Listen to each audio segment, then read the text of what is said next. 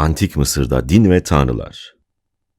Övgü sanadır ey Ra, sen yüce kudret, sen göksel derinliklerde oturan ve orayı aydınlatansın. Tarihi devirlerden bizlere miras kalan en büyük uygarlıklardan birisi hiç kuşku yok ki eski Mısır uygarlığıdır. Milattan önce 3000 yıllarına dayanan bu köklü uygarlık sadece eski olduğu için değil, neredeyse 30'dan fazla hanedanlık sayısı ve asırları içine alan sürekliliği dolayısıyla da ilgileri üzerine çekmektedir. Öte dünya ise bir Mısırlı için bazen korkulan, bazen de gerekli ritüeller yerine getirildiği takdirde özlemle beklenen bir diyar, Mısır'ın öte dünyasındaki versiyonu olmuştur.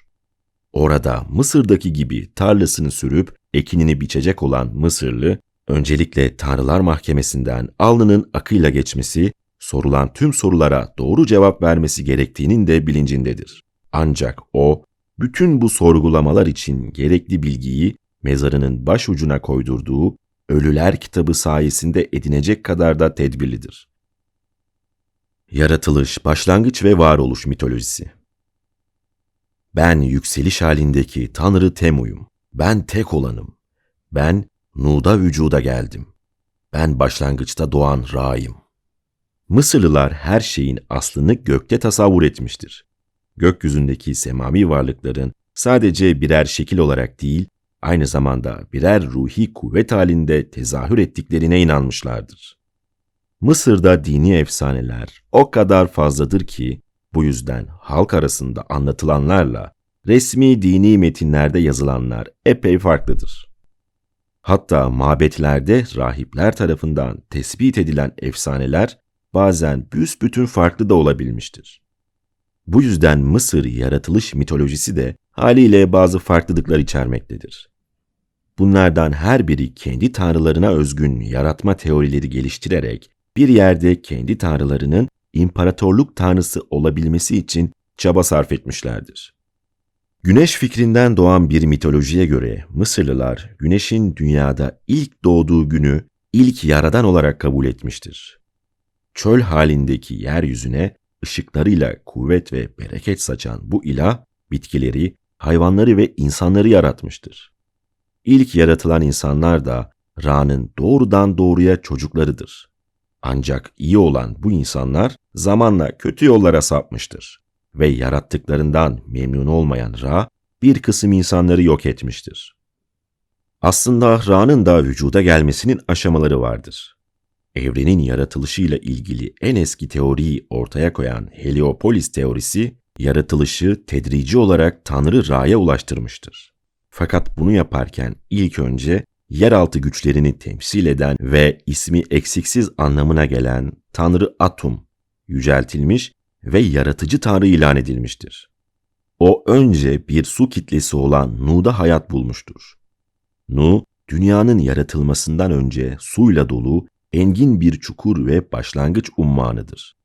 Bu ummanda cansız, hareketsiz bir şekilde bulunan hücreler arasında henüz adlandırılmamış, sonraki tüm canlıları benliğinde toplayan bir ana hücre yani atom bulunmaktadır. Atom sonra kendisini Tanrı Kiepera formu altında evrimleştirmiş ve tanrıları yapan, insanları yaratan pozisyonuna geçmiştir. Zamanla ise Ra, Nu ve Temu genelde bir ve aynı olarak Tanrı görülmüştür. Böylece evrenin kaosun sularıyla dolu olduğuna inanılan bir dönemde Ra sudan yükselerek ortaya çıkmış ve Ra da Sıhu yani hava ve Tefnut yani nem meydana getirmiştir. Piramit metinlerinde Ra'nın hava ve nemi salyasıyla ve tükürüğüyle yarattığı, onları ağzından tükürerek meydana getirdiği yazmaktadır. Hava ve Nem'in iki çocuğu olmuştur. Dişi gök Nut ve erkek toprak Geb.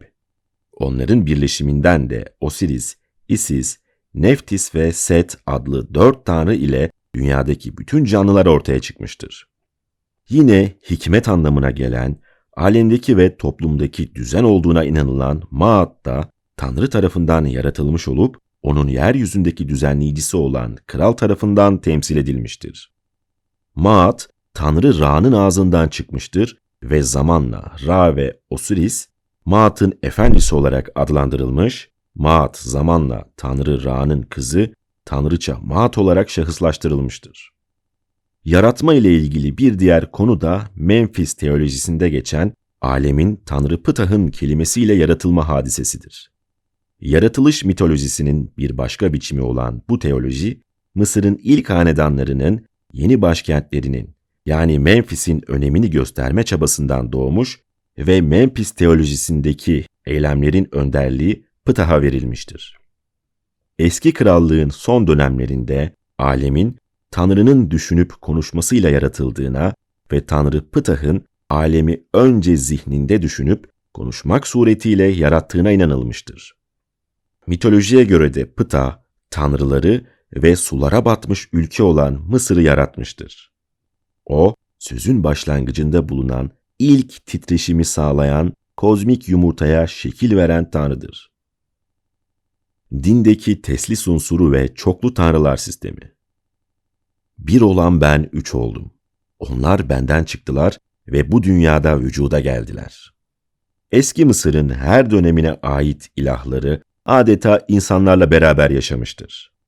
İlah toplulukları da insan topluluklarının hemen aynı sayılmış, onların da insanlar gibi bir takım kaidelere bağlı oldukları düşünülmüştür.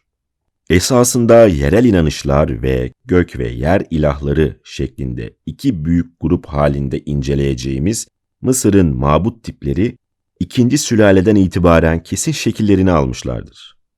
İlahlar her ne kadar görünüşte insan vücuduna da girse, insanlardan çok daha kuvvetli ve üstün olmuşlardır. Ancak bazen hayatlarını istekleri kadar uzatabilmiş, bazen ihtiyarlığa yenilerek ölmüş, bazen de tapınaklardaki heykeller içine ya da bir hayvan vücuduna girerek kendilerini göstermişlerdir.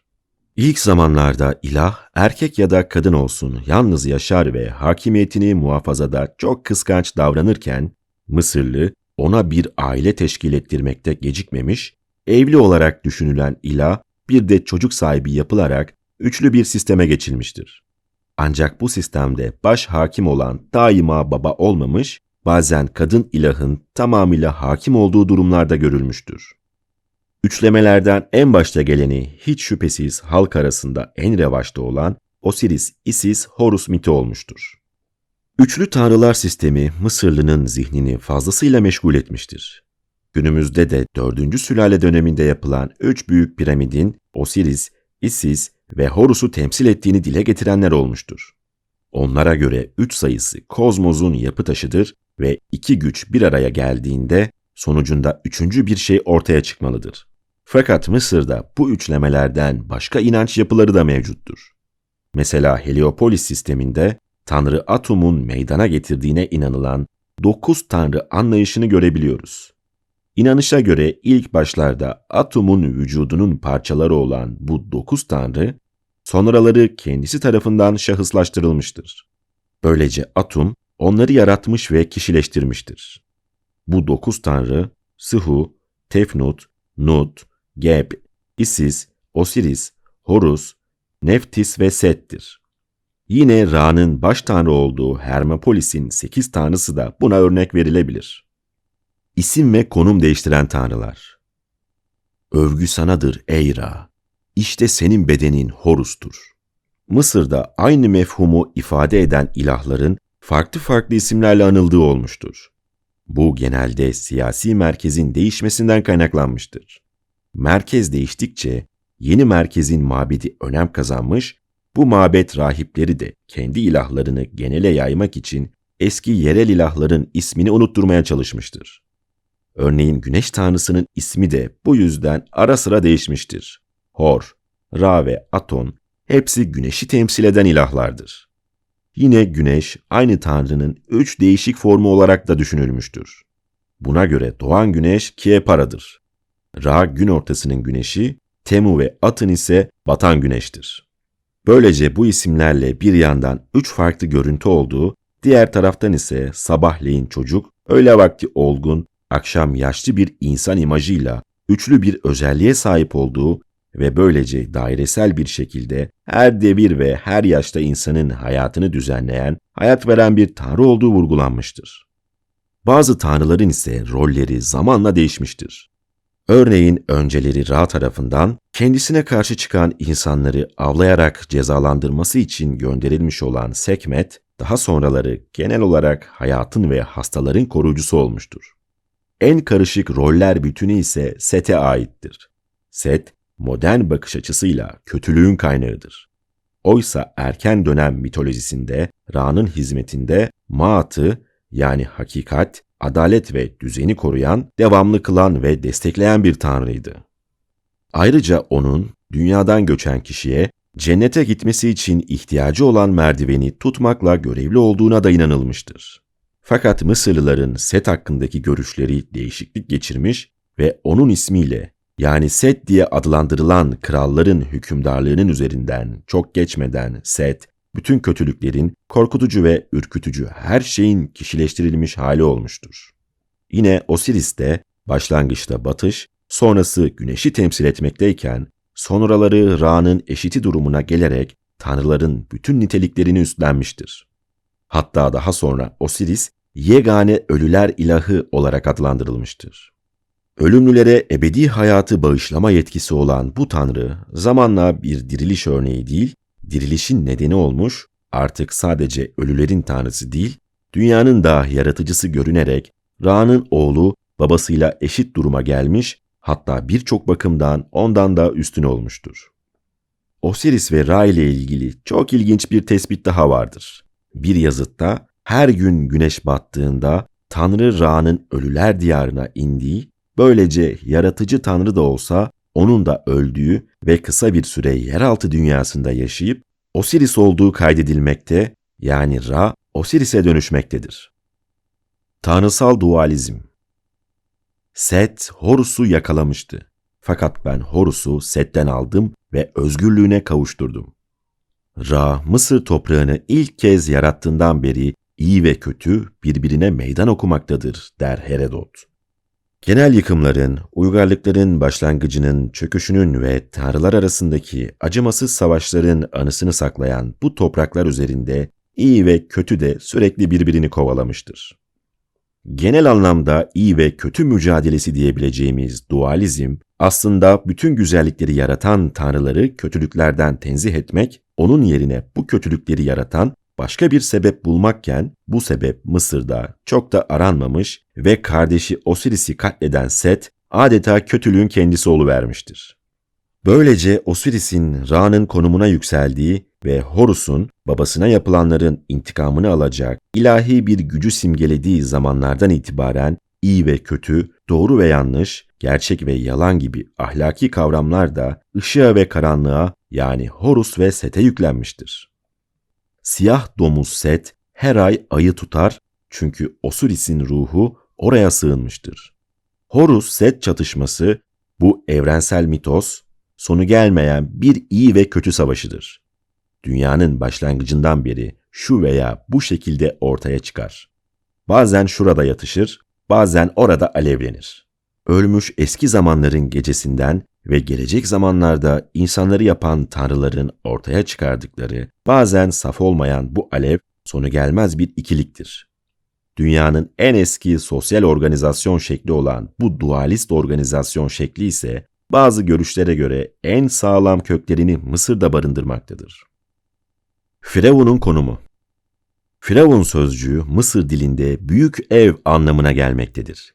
Vaktiyle merkezi idare krallık sarayı büyük ev manasına gelen Pera ya da Pero ismiyle anılırdı. Firavun lakabı da buradan alınmıştır. Bu sözcüğün kral anlamında kullanılması da yeni imparatorluk döneminden itibaren kabul görmüştür. Firavunlar güneş tanrısının oğlu olarak henüz hayattayken bir tanrı sayılmış ancak onlara karşı yapılan resmi ibadet ölümlerinden sonra başlamıştır. Firavunlar yaşayan güneş ya da dünyada güneşin sureti olarak adlandırılmış ve tanrısal tabiatlarını koruyabilmek için kendi kız kardeşleriyle evlenmiştir. Helipolis ilahiyatına göre ise Tanrı Amon-Ra, saltanat sürmekte olan her bir firavunun suretini almıştır. Hatta 12. hanedan öğretilerinde Firavun'un Tanrı Ra, Tanrı Kunum gibi yaratıcı tanrılarla Tanrıça Bastet ve Tanrıça Sekmet'in eşiti olduğu ifade edilmiştir.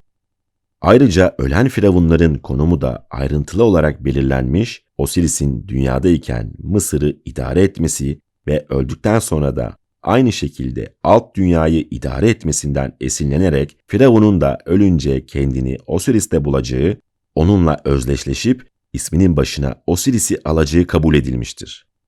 Bu şekilde aslında ölen Firavun'un hayatının sona ermediği, aksine öteki dünyada yeni bir hayata başladığı ve ölen Firavun Osiris ise dünyada kalan diğer Firavun'un da onun oğlu Horus olacağı anlatılmak istenmiştir. Böylece kral daha hayattayken Horus, öldükten sonra da Osiris olarak görülmüştür. Firavun sonsuza kadar yaşayacağı içindir ki ona ait olan mezar tapınağının içine kralın arınmış, kutsanmış, giydirilmiş ve boyanmış beş heykeli konmuş, yakındaki bir sunağa her gün onun için yiyecek bırakılmış ve onun diriler dünyasına gelip beslenebilmesi için bir sahte kapı yapılmıştır. Firavunların ruhunun ise bir kuş ya da bir gübre böceği şeklinde ya bir merdiven ya da bir güneş ışını sayesinde göğe yükseldiğine inanılmıştır. Mabetlerde ise Firavun, tanrıların karşısındaki yegane tanrısal varlık olmuş, çeşitli ayin ve kurban merasimlerini yürütmekle mükellef sayılmıştır. Mabet sayısındaki fazlalık nedeniyle de Mısırlı din adamları Firavunların vekili olarak görülmüştür. Firavunların güneş ile yakınlığı 4. sülale döneminde başlamış, 5. sülaleden itibaren Firavunlar kendilerini Ra'nın oğulları ilan etmişlerdir. Bu yüzden kral, evrensel uyum ilkesi olan Maat'ın da güvencesi olmuştur. Maat, evrenin var olmasıyla başlayan fiziki denge, bireysel görev ve davranış nedeniyle sosyal düzen, buna bağlı olarak öte dünyanın ölçüsünü temsil eden bir kavramdır. Başta Firavun olmak üzere tüm insanların Tanrı buyrukları doğrultusunda hareket etmesi gereklidir. Bu dünyadaki doğru, dürüst, adil, her türlü iyi davranışın ölümden sonraki mükafatı Tanrı Ra ile birlikte sonsuz yaşamdır. Aksi halde huzurlu bir ahiret yaşamı sağlanamaz. Bu yüzden asırlar boyu Firavunlar Maat'la yaşadıklarını belirtmiştir.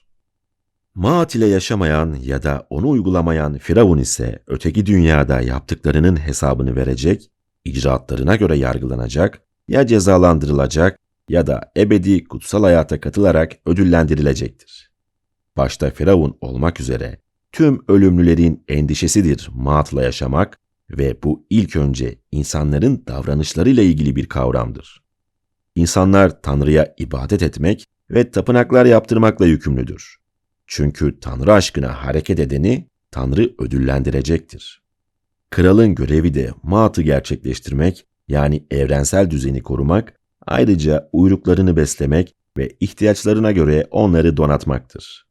Yine de Mısırlılar hükümdarlarının Nil'in dalgalarını denetleme olanağı veren doğaüstü güçlere sahip olduklarını hiçbir zaman düşünmemiştir.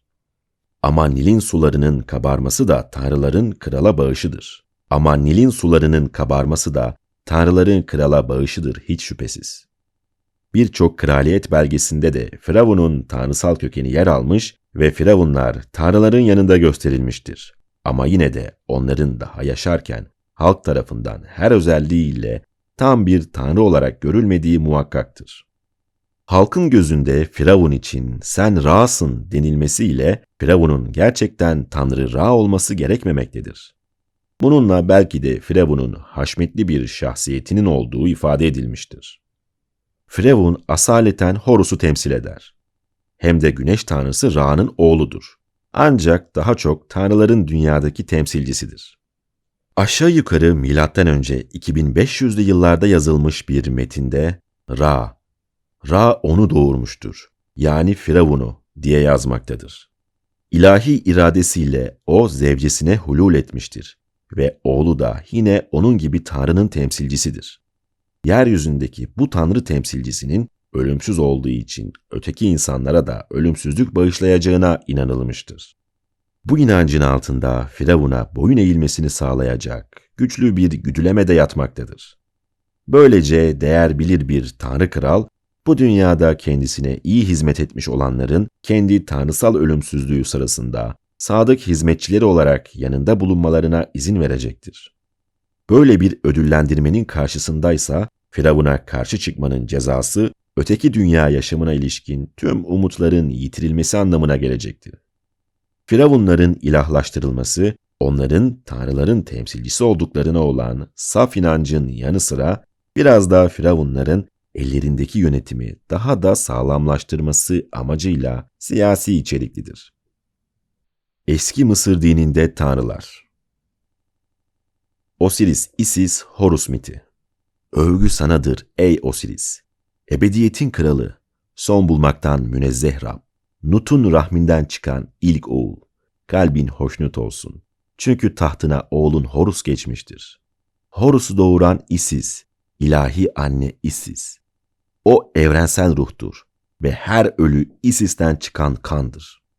Osiris, Isis, Horus miti, Tanrı Osiris, karısı Isis ve onların oğlu olan Horus'tan oluşan bir üçlemedir. Osiris yaşamın kendisinden doğduğu kutsal babayı, Isis onun dişil ve üretken yanını, Horus ise ilahi kelam ve maddi alemi temsil etmektedir. Osiris, Isis, Horus hakkındaki mitler eski yaratılış ve kurtuluş tasavvurlarından ibarettir. Daha önce gök ilahı Nut ile yer ilahı Geb arasında sıkı bir ilişki bulunduğunu ve onların niteliklerinden de Osiris, Isis, Set ve Neftis adlarını taşıyan dört ilahi çocukları olduğunu söylemiştik. Bu tanrıların en büyüğü olan Osiris, bilge ve cömert bir kral olmuş ve kız kardeşi Osiris ile evlenmiştir. O, insanlara uygarlığı ve tarımı getirmiş, herkesi refah içinde yaşatmıştır. Osiris daha sonra bu bilgilerin tüm insanlığa aktarılması gerektiğini düşünerek harekete geçmiş, yokluğunu fırsat bilen kardeşi Set, yönetimi devralmış ve güçten hoşlanmıştır. Set, Osiris döndüğünde abisi şerefine bir ziyafet vermiş ve ortaya bir lahit koyarak bunu içine tam uyan kişiye vereceğini söylemiştir. Lahtin içine herkes girmiş ancak kimseye uymamış. En son Osiris de lahte girmiş ve Set hemen kapağını kapayarak Lahti Nil nehrine atmıştır. Isis çok üzülmüş ve her yerde kocasının cesedini aramış, tam bulmuşken Set çifti yakalamış ve Osiris'in bedenini 14 parçaya bölerek Mısır'a savurmuştur. Isis büyü güçlerini kullanarak kocasının parçalarını birleştirmiş ve kocasının cesedine yeniden yaşam üfleyerek onun özünü almış ve kendisinin de hamile olmasını sağlamıştır. Böylece hayata kavuşan Osiris, ölüler ülkesinin kralı olmuş. Firavunluğun kudretini şahıslandıran oğulları Şahin başlı Horus ise hilekar amcası Set'e karşı savaşmış ve kendi gözünü babasına vermiştir. Böylece Osiris yeraltı dünyasının hükümdarı olurken Horus da dünyanın hükümdarı ve bütün firavunların atası ya da firavunlar onun enkarnasyonu ve vücutlaşmış şekli sayılmıştır. Osiris'in erken hanedan dönemlerinde bile bilinen özelliklerini taşıyan bir tanrı olduğunu biliyoruz. Çünkü 4. hanedanın kralı Mikerus onunla çoktan özdeşleşmiştir. Ve tabutun üzerine Osiris güneyin ve kuzeyin kralı Mikarus ebediyen yaşayacak yazmakla kalmamış, Osiris'in soy ağacını da kendine mal etmiştir. Demek ki hemen her dönemin Mısırlısı Osiris'in tanrısal kökenine, onun büyük uğraşlar sonucu tekrar doğduğuna, alt dünyanın kralı ve ölülerin hakimi olduğuna ve ölümü yendiğine göre doğru yoldaki kişilerin de onun gibi ölümü yenebileceğine inanmıştır. Osiris hem insan hem de tanrı olan bir insan fikrini simgelemiştir. Onun diriliş ve ebedi hayat tanrısı oluşu binlerce yıl erkek ve kadınların Osiris için yapılanların sembolik olarak kendileri için de yapılacağına ve onun gibi uyanıp ayağa kalkacaklarına, sonsuz hayatı devralacaklarına inanarak ölmesini sağlamıştır. Osiris ayrıca Mısır'da ölümün güneşin batışına benzetilmesi ve böylece mezarlıkların da Nil'in batı yakasına kurulması nedeniyle Batılıların senyörü olarak da anılmıştır. Osiris'in kült merkezi ise başlangıçta eşi Isis'in kocasının ceset parçalarını bulduğu yerlerden olan Delta bölgesi Buto ve Sais iken güneydeki Abidos da bir diğer önemli merkez haline gelmiştir. Çünkü Abidos, Tanrı Osiris'in başının bir vazo içinde saklandığı yer olarak görülmüştür. Osiris'in eşi Isis ise zeki bir kadındır. kalbi milyonlarca insanınkinden daha mahirdir. Kendisi ise bir milyon tanrıdan daha fazla ileriyi görme yeteneğine sahiptir. Isis zamanla ölüleri kanatlarıyla koruyan, onları göğe yükselten ve arınma yoluyla tekrar canlanan ruhu simgeleyen hale gelmiştir. O yaptığı sihirle Osiris'i hayata döndürmüştür ve insanlara bedenlerinin çürümemesi için ne yapmak gerektiğini, iç organların ayrılıp vaz olarak konulduktan sonra nasıl mumyalanacağını öğretmiştir. Isis aynı zamanda kadınlığın, analığın, bereketli toprağın simgesi olarak Ön Asya'daki İştar, Kibele ve Yunanistan'daki Demeter ve Roma'daki Seres'e benzemektedir.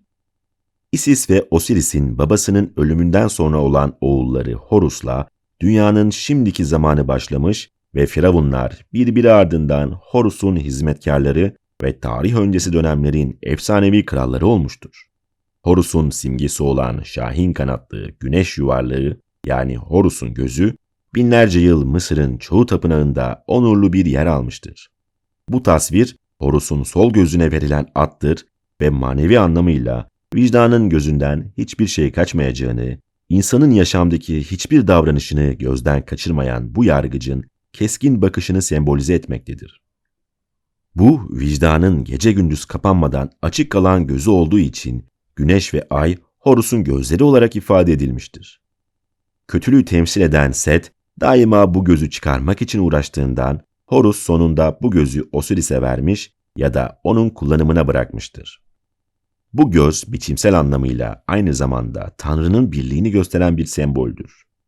Osiris genelde sivri külah başlığıyla, ayakları bitişik, vücudu sargılı ve ellerinde kendi saltanatının üç simgesi olan tayf, kamçı ve uzun yaşam asasını tutar vaziyette tasvir edilirken, Horus, şahin kafasıyla tasvir edilmiştir.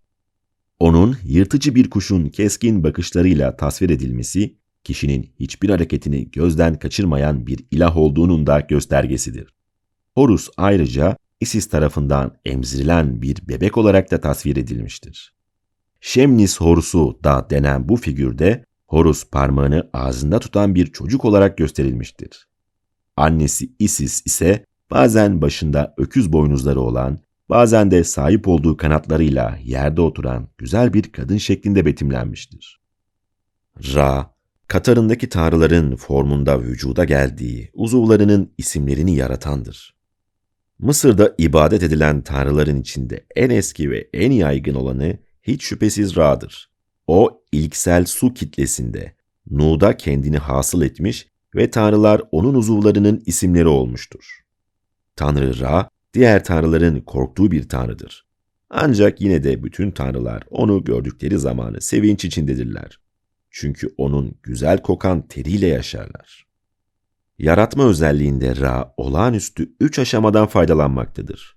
Siyah, Tanrı'nın eserini yaratırkenki tasavvur, Hu, yaratıcı ifade yani kelam, Heka ise yaratıcı kelam vasıtasıyla dünyayı yaratan tılsımdır. Ra, kalbinde tasavvur ettiği varlıkları kelamdan yararlanarak her şeyi adıyla anarak meydana getirmiştir. Ra, kutsal merkezi olan Heliopolis'te ilahların dedesi ve aynı zamanda her bir firavunda yeniden vücutlanan ilahi hükümdar olarak kabul edilmiştir. Çoğu mühür taşları ve muskalarda resmedilen ölü böceği sadece ölüm ve tekrar doğuşun sembolü değil, aynı zamanda Ra'nın da nadir görülen bir sembolü olmuştur. Tanrı Ra'nın iki tane yaşam şafağı vardır. Biri yaşayanlar için sabahın erken saatlerinde güneşin doğmasıyla başlayan, diğeri de güneş batınca ölüler için başlayan şafaktır. Mısırlılara göre Ra, her gün öbür dünyaya geçmek için bir saltanat kayığı ile yolculuğa çıktığında birçok diğer tanrı da bu kayıkla ona eşlik eder. O, gün doğumundan öğleye kadar Atet kayığı ile öğleden gün batımına kadar da Sektet kayığı ile yolculuk yapmıştır. O, akşamleyin de gece kayığına binerek büyük yeraltı okyanusundan doğuya, güneşin doğduğu yere gitmiş, ölüler de bu esnada onu ilahilerle ve metiyelerle selamlamıştır. Ra'nın gece ve gündüz kayıkla yaptığı bu yolculuklar elbette ki kutsal nehir Nil'de olmaktadır. Zira yeryüzünde olduğu gibi gökyüzünde de Nil bulunmaktadır. Bir Mısırlı'nın umut ettiği şeylerden biri de saf bir ruha sahip olarak doğudaki ölüler ülkesine giden Ra'nın kayığına binebilmek olmuştur. Ra'nın kayığı, güneşi yok etmek için silahlanan yılan Apep'e karşı daima korunmuştur.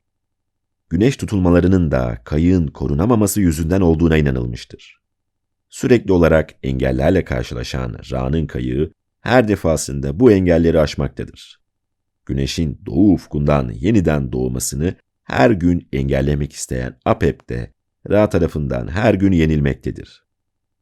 Yılan Apep'ten başka devlerle temsil edilen bulutlarla, fırtınalarla, karanlıklarla savaşan ve zafer elde eden Ra her yere hayat bahşeder. Otoriteyi, düzeni ve adaleti sağlar ve ışınlarını bütün varlıklara eşit olarak dağıtır. Onun batı ufkuna ulaştığında ölüler diyarında ölmesi geçici bir ölümdür. Çünkü o her gün olduğu gibi yeraltının karanlık güçlerinin üstesinden gelip ertesi gün tekrar canlanacaktır.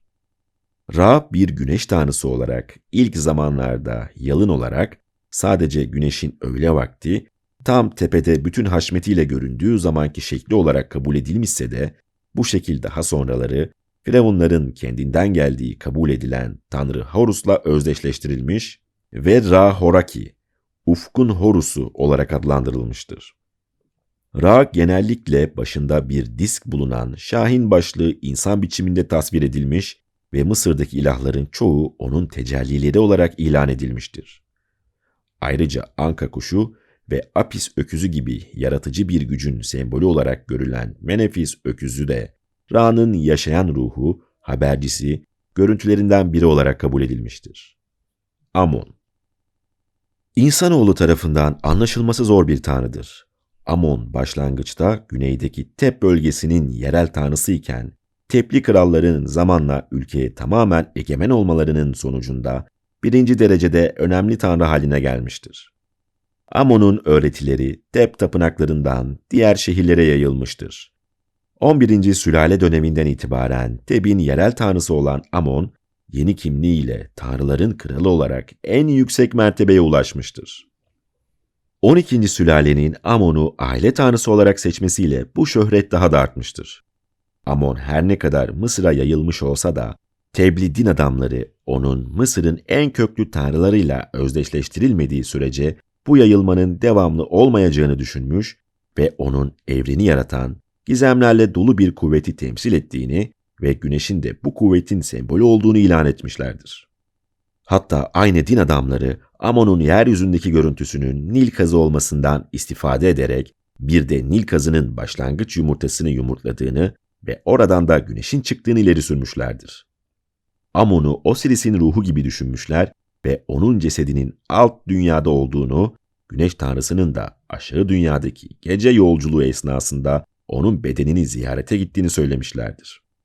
Böylece Orta İmparatorluk döneminde kutsal hayvanı koç olup sadece yerel bir tanrı olan Amon, Ra ile ilişkilendirilerek Amon-Ra ismini almış ve yeni imparatorluk döneminden itibaren Mısır'ın başlıca ilahı olmuştur.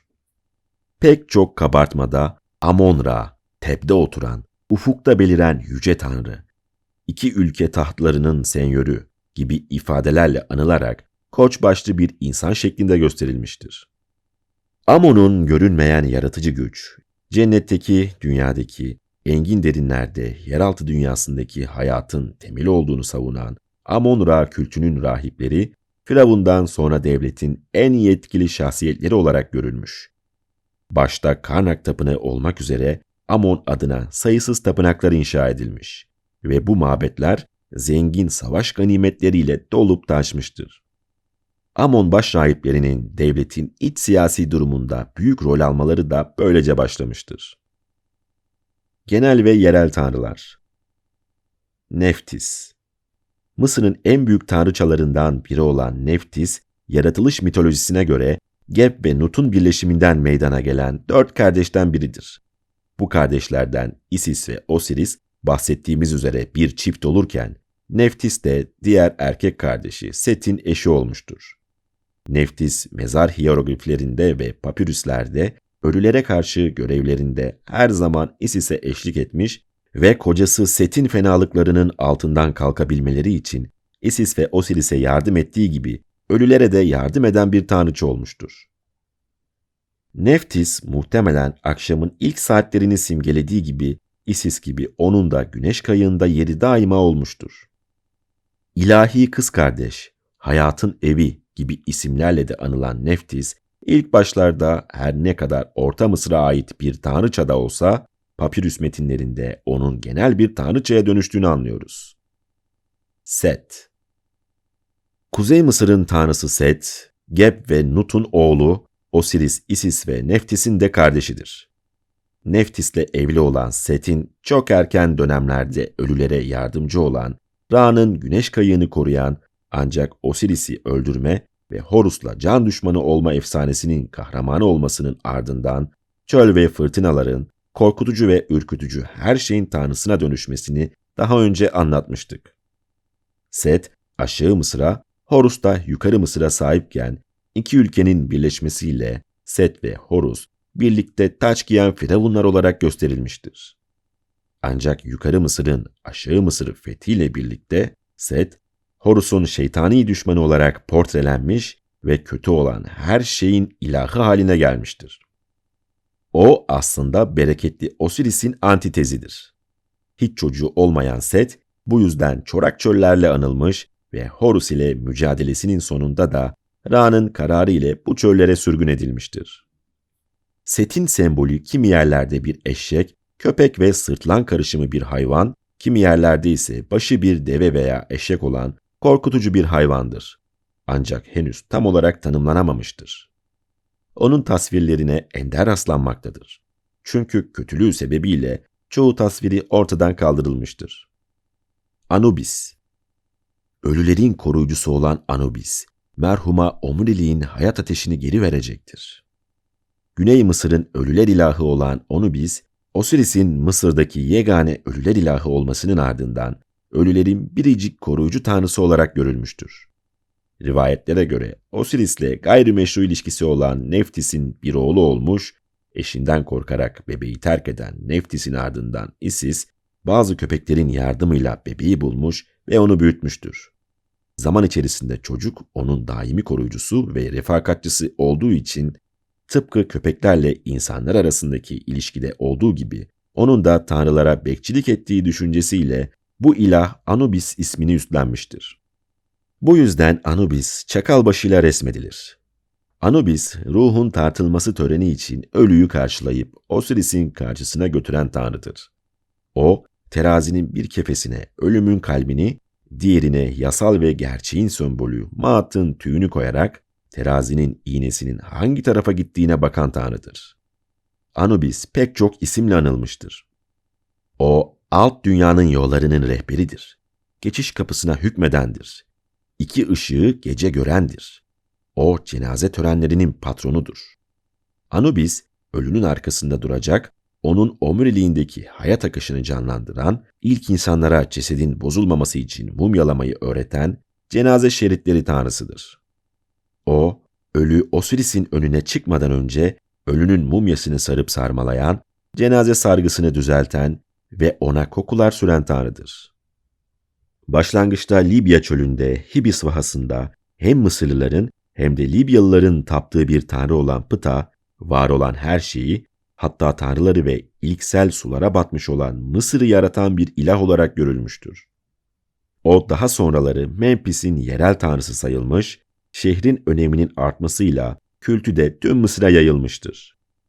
Onun dünyanın başlangıcında ilk tanrısal sözleri söylemesiyle, konuşmasıyla diğer tanrıların kendi varlıklarını bildiğine ve böylece alemi yarattığına inanılmıştır. Ptah'ın çoğalma organları da yürek ve dildir ve o ilk kaostan sular ve yerler oluşur oluşmaz gelecekteki ölülere vaat edilen milyonlarca yıllık yaşamın simgesi olan asanın sahibidir. Pıta daima insan suretinde resmedilen ilk ilahtır. Genelde elleri dışında tüm bedeni sıkıca sarılmış, elinde bir asa taşıyan, kafası kazınmış bir insan olarak tasvir edilmiştir. Ayrıca insanlarla tanrılar arasında aracı olduğuna inanılan Apis öküzünün kutsal ahırı da Ptah'ın tapınağı olarak düşünülmüş ve bu hayvan Ptah'ın canlı bir numunesi addedilmiştir. Tot Ey Tot, büyük günah işleyen ve baş kaldıran Nut'un çocuklarının başına neler geldi? Ey Tot, bize kötü davranılmasına izin verme. Hermopolis şehrinin mahalli ilahı olan Tot, aynı zamanda bilgelik ve yazı tanrısı olarak görülmüştür. O, hieroglifleri ve simyayı insanlara armağan eden, Ölüler Mahkemesi'nde Anubis'in yanında durarak yazıcı vazifesi gören, ölülerin amellerini yazan tanrıdır. O, asırlarca tanrıların yazıcısı, yazıcıların ve büyücülerin patronu, gizli mahzenlerin ve yaşamın yaratıcı sözlerinin hierogliflerinin sahibi, harpına tel yapmak için Set'in sinirlerini koparan Tot olarak bilinmiştir.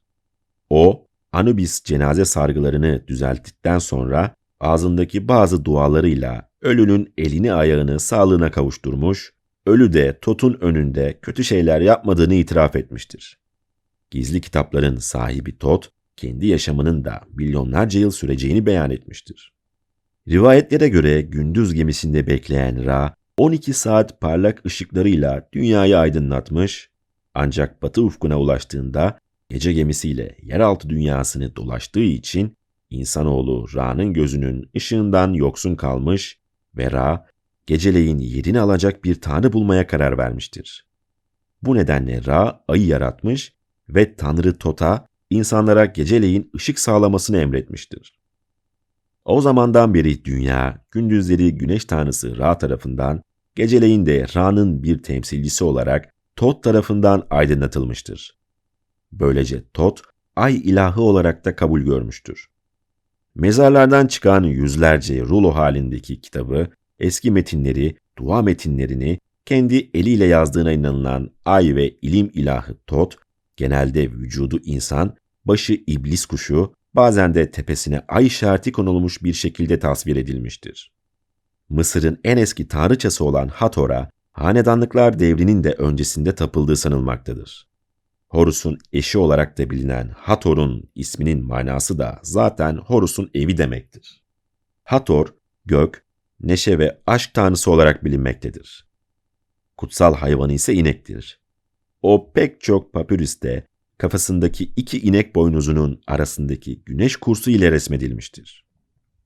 Onun bir inek şeklinde resmedilmesinin nedeni Hathor'un adeta Samanyolu galaksisinin kişileştirilmiş hali olmasından kaynaklanmaktadır. Gökyüzü Mısırlılara ışıklı bir spiral, adeta bir süt yolu gibi görünmüş, bu yüzden Hathor'da pek çok figürde memelerinden süt akan bir inek olarak çizilmiştir.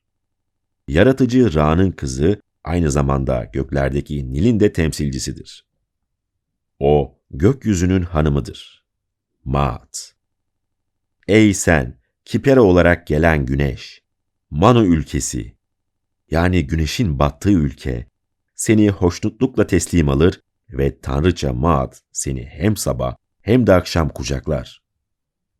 Maat, güneşin her gün belirlenmiş yerinden, belirlenmiş zamanda tam ve şaşmaz bir düzen içinde doğmasını sağlayan, düzen, yasa, kuralın intizamla işleyişi gibi konuların tanrıçasıdır.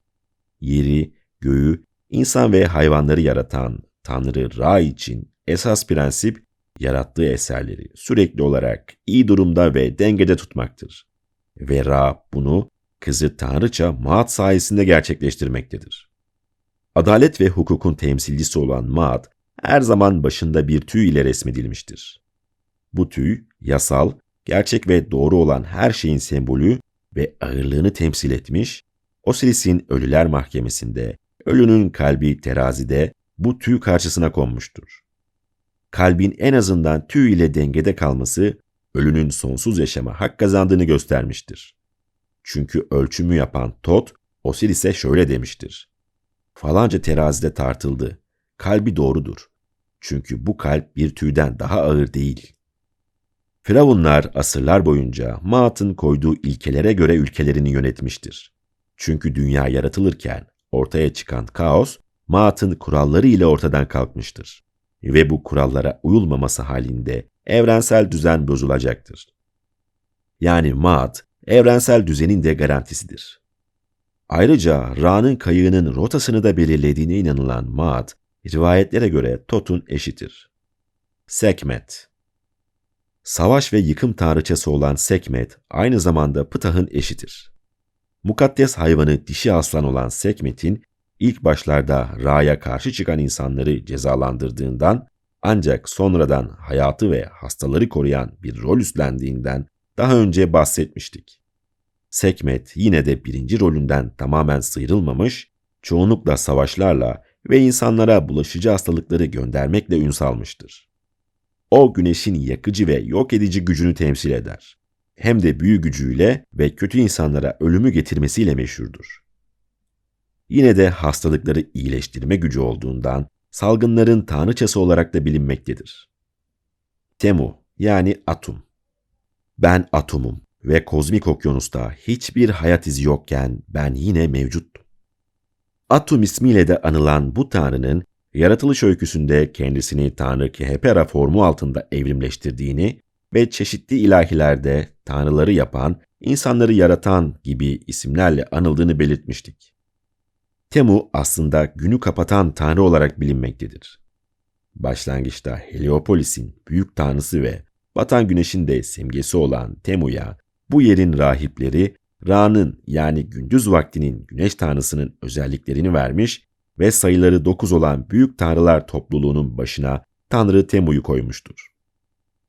Daha önce Atum ismiyle de tanınan Tanrı Temu'nun Helipolis'te dokuz tanrı ismindeki tanrıları Su, Suhu, Tefnut, Nut, Geb, Isis, Osiris, Horus, Neftis, Set, Tanrı Nemu'nun vücut parçalarından yapıldığından ve onları kişileştirdiğinden bahsetmiştik.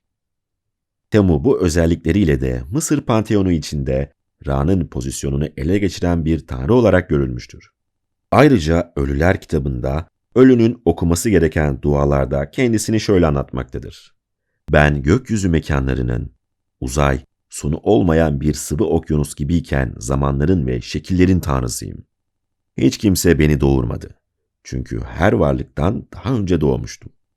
Benim adlandırıldığım bütün isimlerim sihir gücünün şefaatiyle gök hiyerarşisini ve kendi kendini yeniden yaratan maddeyi yarattım.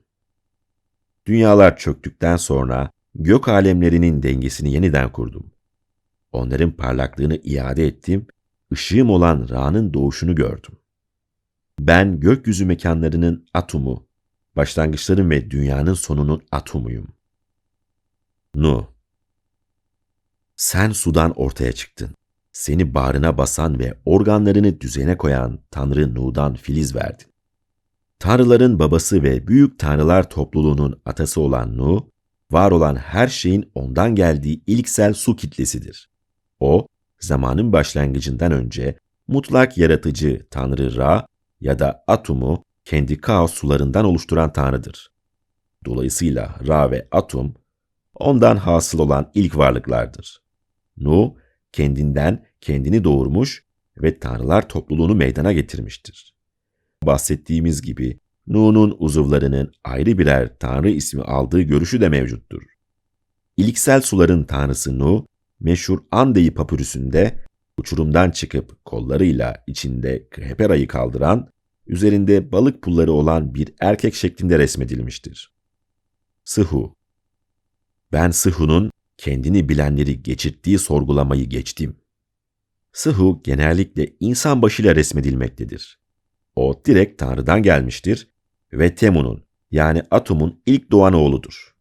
Annesinin Tanrıça Hator ya da Tanrıça İnsaset olduğu veyahut onun sadece Ra ve Hator'un oğlu olduğuna dair efsaneler mevcuttur. Sıhu güneş ışığının kişiselleştirilmesidir. O, Geb ve Nut arasına girerek Nut'u havaya kaldıran ve gökyüzünü oluşturandır. Bu yüzden onu omuzlarında güneş tiskiyle dünyanın üzerinde ayağa kalkarken gösteren figürler de mevcuttur. Işığın sembolü olan Sıhu, gök merdiveninin en üstünde durduğu için göğü her gün yukarıda tutan ve işine yardımcı olması için de ana yönlerin her birine sütunlar koyarak gökyüzü direklerini, Suhu'nun desteklerini oluşturan tanrıdır. Suhu'nun gökle bu kadar ilgili olmasından dolayı onu rüzgar ve hava ile ilişkilendirenler ve onun hava tanrısı olduğunu söyleyenler de olmuştur. Tefnut Tanrıça Tefnut'tan geçtim. ve tanrıça Tefnut beni arındırdı. Ben bir rahibim. Bu mabedin rahiplerinden birinin oğluyum. Sıhhu'nun ikiz kız kardeşi olan tanrıça Tefnut, Nem'in yani ıslaklığın kişiselleştirilmiş hali olup genelde aslan başıyla temsil edilmiştir. Yaratılış mitolojisinde kaos sularından yükselerek ortaya çıkan Ra ve Atum'dan Sıhhu ve Tefnut'un meydana gelişinden, onlardan da Nut ve Geb'in yani gök ve yerin oluştuğundan bahsetmiştik. Yağmur ve nemle bağlantısı kurulan Tefnut'un bir şekilde ölülerin su ihtiyacı ile ilişkisi olduğu anlaşılmaktadır. Erkek kardeşi Sıhu, Atum'un sağ gözü, Tefnut ise sol gözüdür. Zaman zaman Atum, Sıhu ve Tefnut'un bir üçlü oluşturduğu görülebilmektedir. Gep Övgü sana ey Osiris! Babası tanrıların atası Gep olan, güney ve kuzeyin taçlarının efendisi. Tanrı Sıhu ve tanrıça Nefnut'un oğulları olan Gep, tanrıların veraset yoluyla gelen reisi şeklinde anılmasının yanı sıra Osiris, Isis, Set ve Neftis adlı dört kardeş tanrının da babaları olmasından dolayı tanrıların babası şeklinde de anılmıştır. Gep genel manada yeryüzünün ve toprağın tanrısıdır ki ölülerin de onun simgelediği yere toprağa verilmesine bağlı olarak ölülerin de tanrısı olmuştur. Gep geç dönemlerde kendisi için kutsal hayvan olduğu kabul edilen kazla özdeşleştirilmiş ve dünyayı oluşturan ilksel yumurtayı yapan büyük gıdaklayıcı ünvanı ile anılır olmuştur. Piramit metinlerine göre de kaz ilk yumurtadan çıkan güneştir. Firavunların ruhları da kaz şeklinde temsil edilmiş, pek çok papirüste insan başlı kuş şeklinde ölünün başı üzerinde resmedilmiş olan ölü ruhi için şahin gibi uçar, gep kazı gibi gakkaklar ifadesi kullanılmıştır. Yeryüzünün kişiselleştirilmiş tanrısı olan Geb'in pek çok yerde insan başlı olarak resmedilmesinin yanı sıra onun sırtında bitkiler yetiştiren yere yatmış bir erkek olarak tasavvur edildiğini de bilmekteyiz. Not Abidos'un ulu tanrısı, sonsuzluğun kralı, daima var olacakların efendisi, Nut'un göğsünün ilk oğlu, krallığın ölülerle ilgili simgelerini alan çift krallık sahibi Osiris'in önünde secde edilsin. Geb'in eşi, Osiris, Isis, Set ve Neftis adlı tanrıçaların annesi olan Nut, gökyüzü ve evrenin yaratılışındaki aktif dişil ilkeyi temsil eden tanrıçadır. Tanrıça Nut, her sabah güneşi karnından çıkarıp yine akşam ağzında kaybeden tanrıçadır. Bu yüzden ki tabutundaki ölü de Nut'un kolları arasındadır ve Nut aracılığı ile ölü değişime uğrayacak ve Nut'un bedenindeki doğumu da kaçınılmaz olacaktır.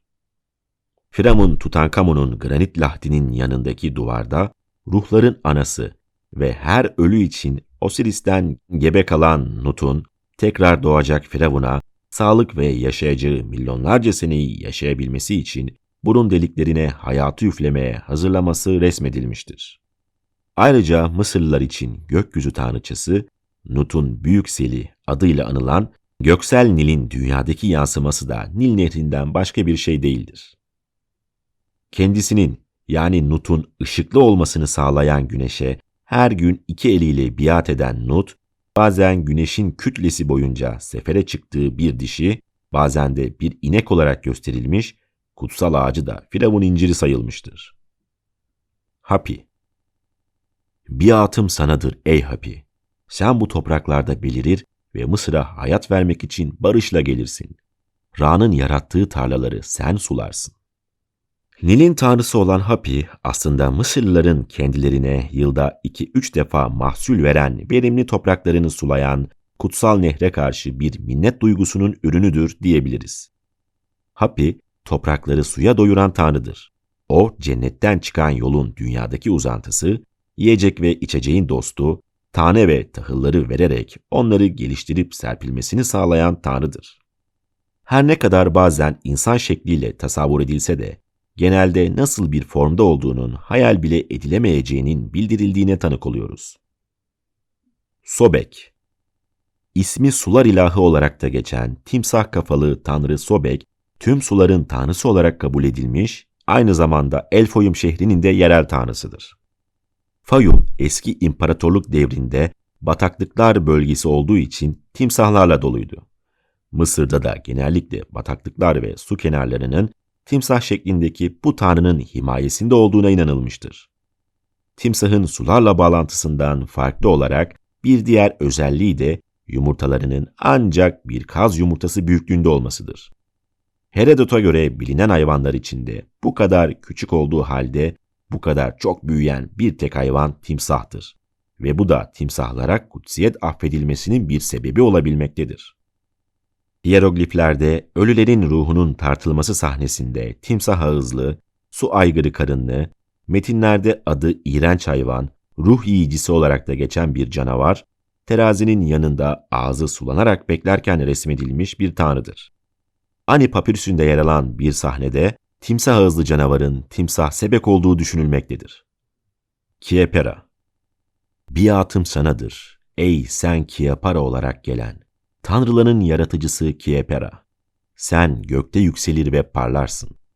Eski ilksel bir tanrı olan Kiepera, içinde yeniden varlık bulmak üzere hayat tohumunu barındıran maddenin sembolü olup, ruhsal bedenin doğacı ölü bedeni, ölüden hayatın çıkışını simgelemektedir. Başı pislik böceği şeklinde olan bir insanla tasvir edilmiş ve bu böcek onun amblemi olmuştur. O, kendi kendisinin babası, kendinden kendisini hasıl edendir. Kiepera ismi zaten yuvarlayan, döndüren anlamına gelmektedir. Pislik böceğinin de yumurtalarıyla dolu pislikleri kendisiyle birlikte yuvarladığı için Kiepera'ya amblem olduğunu söyleyebiliriz. Bazı resimlerde pislik böceği ufukta güneşi iterek doğmasına yardım ediyor gibi gösterilmiştir. Apis öküzü Mısır'da insan vücutlu fakat hayvan başlı tanrıların da öncesinde eyaletlerde canlı hayvanlar birer totem sembolü olarak kullanılmış ve onlara tapılmıştır. İşte bu eski fikirden kalma bir anlayışla tarihi devirlerde bile kendisine tapılan canlı hayvanlar olmuştur. Bunların en önemlisi hiç şüphesiz asıl kült yeri Memphis'te olan Apis öküzüdür. Onun kültü geç zamanlara kadar yayılmış ve devam etmiştir. Bu öküze bazen Serapis adı altında da hizmet edilmiş, Sakkara'daki mabetlerde birçok Apis öküzü mumyası bulunmuştur. Bu kutsal öküzün öldükten sonra başka bir bedende yeniden doğacağına olan inançla gömülmesi bir ritüel haline gelmiştir. Siyah renkli, beyaz lekeleri olan bu öküzün başında üçgen şeklinde beyaz bir işareti taşıması, sırtında akbabaya benzer bir şekil, sağ yanağında bir hilal ve dili üzerinde de hamam böceğine benzer bir işaret bulundurması gerekmiştir. Apis öküzü yaşadığı müddetçe Memphis'te Ptah mabedinin karşısında yapılmış olan bir mabette büyük bir özenle rahipler tarafından bakılıp beslenmiştir. Gündüzleri belli vakitlerde avluya çıkarılan ve her hareketinden bir anlam çıkarılmaya çalışılan Apis öküzü ölünce Mısırlılar büyük üzüntülere gömülmüş, yeni bir Apis öküzünün bulunması da tam tersine sevinç gösterilerine sebep olmuştur.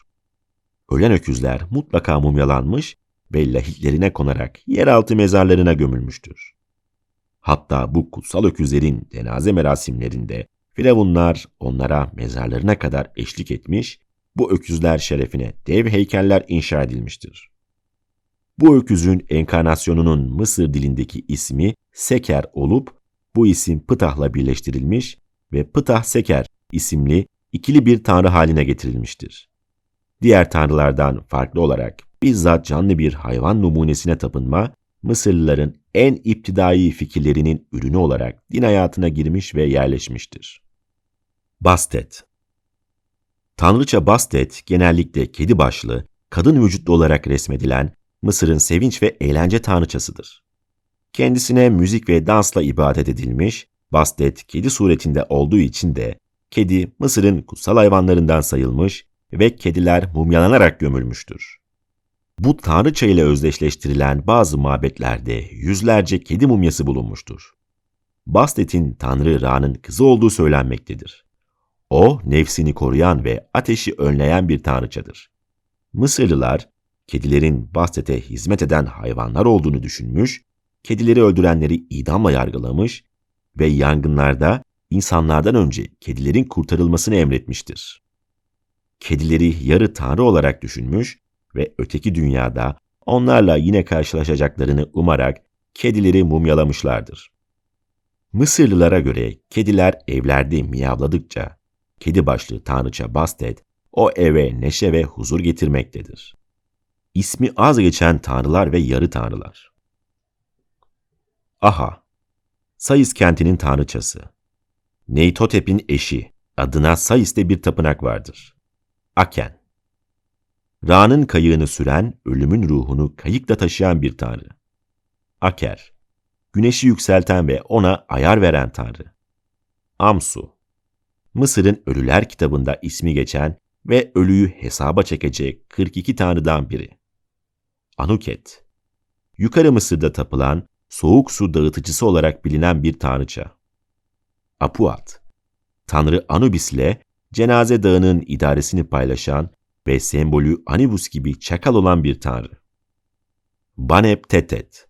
Sonsuz hayatın haçını taşıyan koç başlı tanrılardan biri.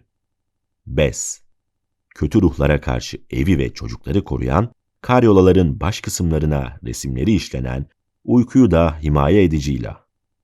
Dedun Dedven adıyla da bilinen, tapınaklarda ya da cenaze törenlerinde, ayinlerde yakılan tütsünün tanrısı. Hep Elinde bir palmiye dalı olan sarkık memeli mavi tanrı Hep, sonsuza dek yenilenen varoluşun milyonlarca yılını doğuran tanrı olarak Ölüler kitabında geçmektedir. Heket, kurbağa başlı bir kadın görünümünde olan, doğuran kadınların koruyucusu olan tanrıça. Hatep, cennetle ilintili bir tanrıdır. Ölüler kitabında Sekhet Aun'un bir diğer ismi Seket Hetep olarak da kullanılmıştır. Hepet, Ölüler kitabında yılları bölen, ağzı saklı, sessiz, ebediyeti tamamlayan ve sonsuz varoluşa sahip bir tanrı olarak geçmektedir. Hınum, koç başlı bir insan şeklinde gösterilmiştir ve yaşam evrelerini yaratan tanrıdır. Koç, sürüyü dölleyen hayvan olduğu için tam anlamıyla yaratıcı tanrı olarak düşünülmüştür. İmhotep, üçüncü sülalenin Firavunu olan Joser'in mimarı ve veziri olan İmhotep, Sayıs döneminden itibaren kutsallaştırılmıştır. İmhotep hem tıp iliminin kurucusu ve Mısır'da yüksek bir edip sayılmış hem de taşların yontularak abidelerde kullanılmasını icat etmiştir. O, Koser'e Sakkara'daki meşhur kademeli piramidi yapan mimardır. Ancak bu şahsiyet üstün vasıflarından dolayı tanrılaştırılmaktan kurtulamamıştır. Kişiliği de efsane olan İmhotep, Memphis'in Ptah adlı tanrısının oğlu olarak görülmüştür.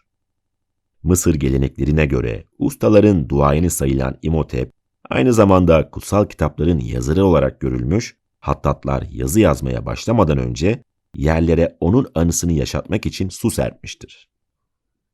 İsminin manası barış içinde gelen olan İmhotep, tıbbın babası olarak kabul edilen Hipokrat'tan yüzyıllar önce kendince modern bir tıp kullanmıştır. Onun mezarı hala bulunamamış ancak hastaları tedavi ederken kullandığı o da bulunabilmiş ve mantıklı bir tıp kullandığı kanısına bu yolla varılmıştır. Kıhnum Biçim verici bir tanrı. Metinlerde kendisinden evrenin ruhu ya da yaratıcı olarak söz edilen koç başlı insan biçimli bir tanrıdır. Ayrıca Firavun olacak çocuğu şekillendiren tanrı olarak da görülmüştür. Doğumla ilgili bir tanrı olduğu için öldükten sonra yeniden canlanmayla ilintili olduğu düşünülmüştür. Maftet Özellikle zehirli varlıklara karşı insanları koruduğuna inanılan Firavun faresi şeklinde sembolize edilmiş bir tanrıdır. Mentu Şahin başlı, başında güneş kursu olan bir başlık bulunan, önceleri güneş tanrısı olarak tapılan, ancak sonraları savaş tanrısına dönüştürülen Tep bölgesinin tanrısıdır sonraları yerini Amon'a bırakmıştır.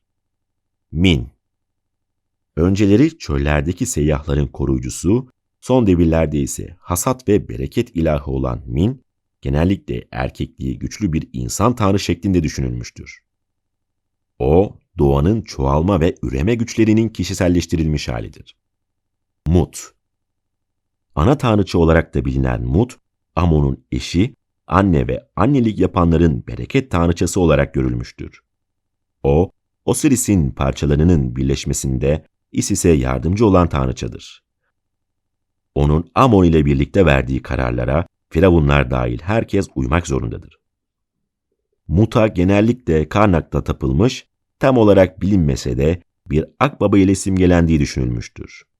Nefertem Başında lotus çiçeği bulunan bir erkek ya da bir çocuk şeklinde tasvir edilen bu tanrı, dinsel çiçek olarak bilinen Mavi Nilüfer'in tanrısıdır. O, Ptah ve Sekmet'in evlatlık olarak aldığı, bu nedenle oğul tanrı olarak da bilinir. Neit, Tanrı Sobek'in annesi ve gökyüzünün doğu tarafının tanrıçası olarak bilinen Neit, elinde yay ve oklar tutan, kırmızı renkli taç takan bir kadın olarak betimlenmiş, attığı oklarla kötülük eden varlıkları uzaklaştırdığına ve lahitleri korumak için bekleyen tanrıçalardan biri olduğuna inanılmıştır.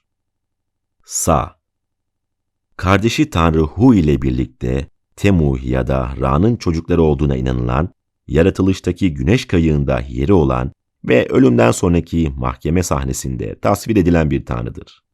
Seker Ölümün ruhunu yeraltı dünyasındaki yollardan başlamak üzere alt dünyaya gidene kadar koruduğuna ve hastalıkları önlediğine inanılan Tanrı Seker, genellikle Ptah'la birleştirilerek anılır.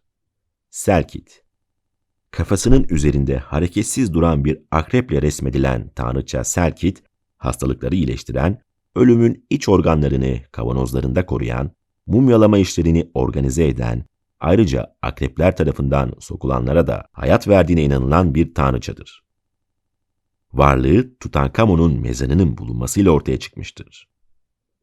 Seset Tot'un kızı olduğuna inanılan bu Mısır tanrıçası, genelde kayıtlar tutan bir yazı tanrıçası olarak bilinmektedir. Seset yazıyı icat eden tanrıçadır ve hierogliflerde elinde kalem veya kamışla Heliopolis'teki mukaddes ağacın üzerine kral isimlerini yazan güzel bir kadın şeklinde gösterilmiştir. Tueris Bes isimli ilahla birlikte resmi karyola kenarlarına işlenen ve uykuyu himaye ettiklerine inanılan bu tanrıça, Sobe'in eşi olarak bilinmekte ve kendisinin analık ve doğum tanrıçası olup kadın ve çocukları koruduğuna inanılmaktadır. Tılsımların hanımı şeklinde de tapılan Tueris, aslan pençeli ve hamile bir su aygırı şeklinde betimlenmiştir. Mısırlılar bunların da haricinde sayılamayacak kadar çok tanrı biriktirmiş. Örneğin 24 saatin her birini bir ilahın temsil ettiğine inanmış, bazı varlıklara da yarı tanrı ünvanı vererek onları tanrılık mertebesine çıkarmayı hedeflemiştir. Mısır yazılı belgelerinde isimleri Neterler olarak geçen yarı tanrı varlıkların tufandan sonra ülkeyi yönettiğine inanılmış onlar alt dünyanın hakimi sayılmış, ayrıca ülkeyi yöneten firavunlar da Tanrı'nın bir temsilcisi addedilip bazen Tanrı, bazen de yarı Tanrı mertebesine çıkarılmıştır. Yine hierogliflerde önünde büyük bir saygıyla eğlenen, yeniden dirilişin simgesi Bennu kuşu, ölümün ruhuna refakat eden ve onu koruyan, bazen de güneşte yaşayan Osiris sıfatını alan ve bir bağış masasının önünde diz çökmüş ölüyü izleyen bir kuş şeklinde nitelenmiş ve kutsallaştırılmıştır. Anka kuşu olarak da bilinen Bennu, Tanrı Ra'nın ruhunun bir görünümü ya da onun yeryüzündeki cisimleşmiş şekli olarak da kabul edilmiştir. Mısır tanrıları o kadar çoktur ki onlar bitmez. Ama biz incelemeye devam edeceğiz. Birinci bölümün sonu.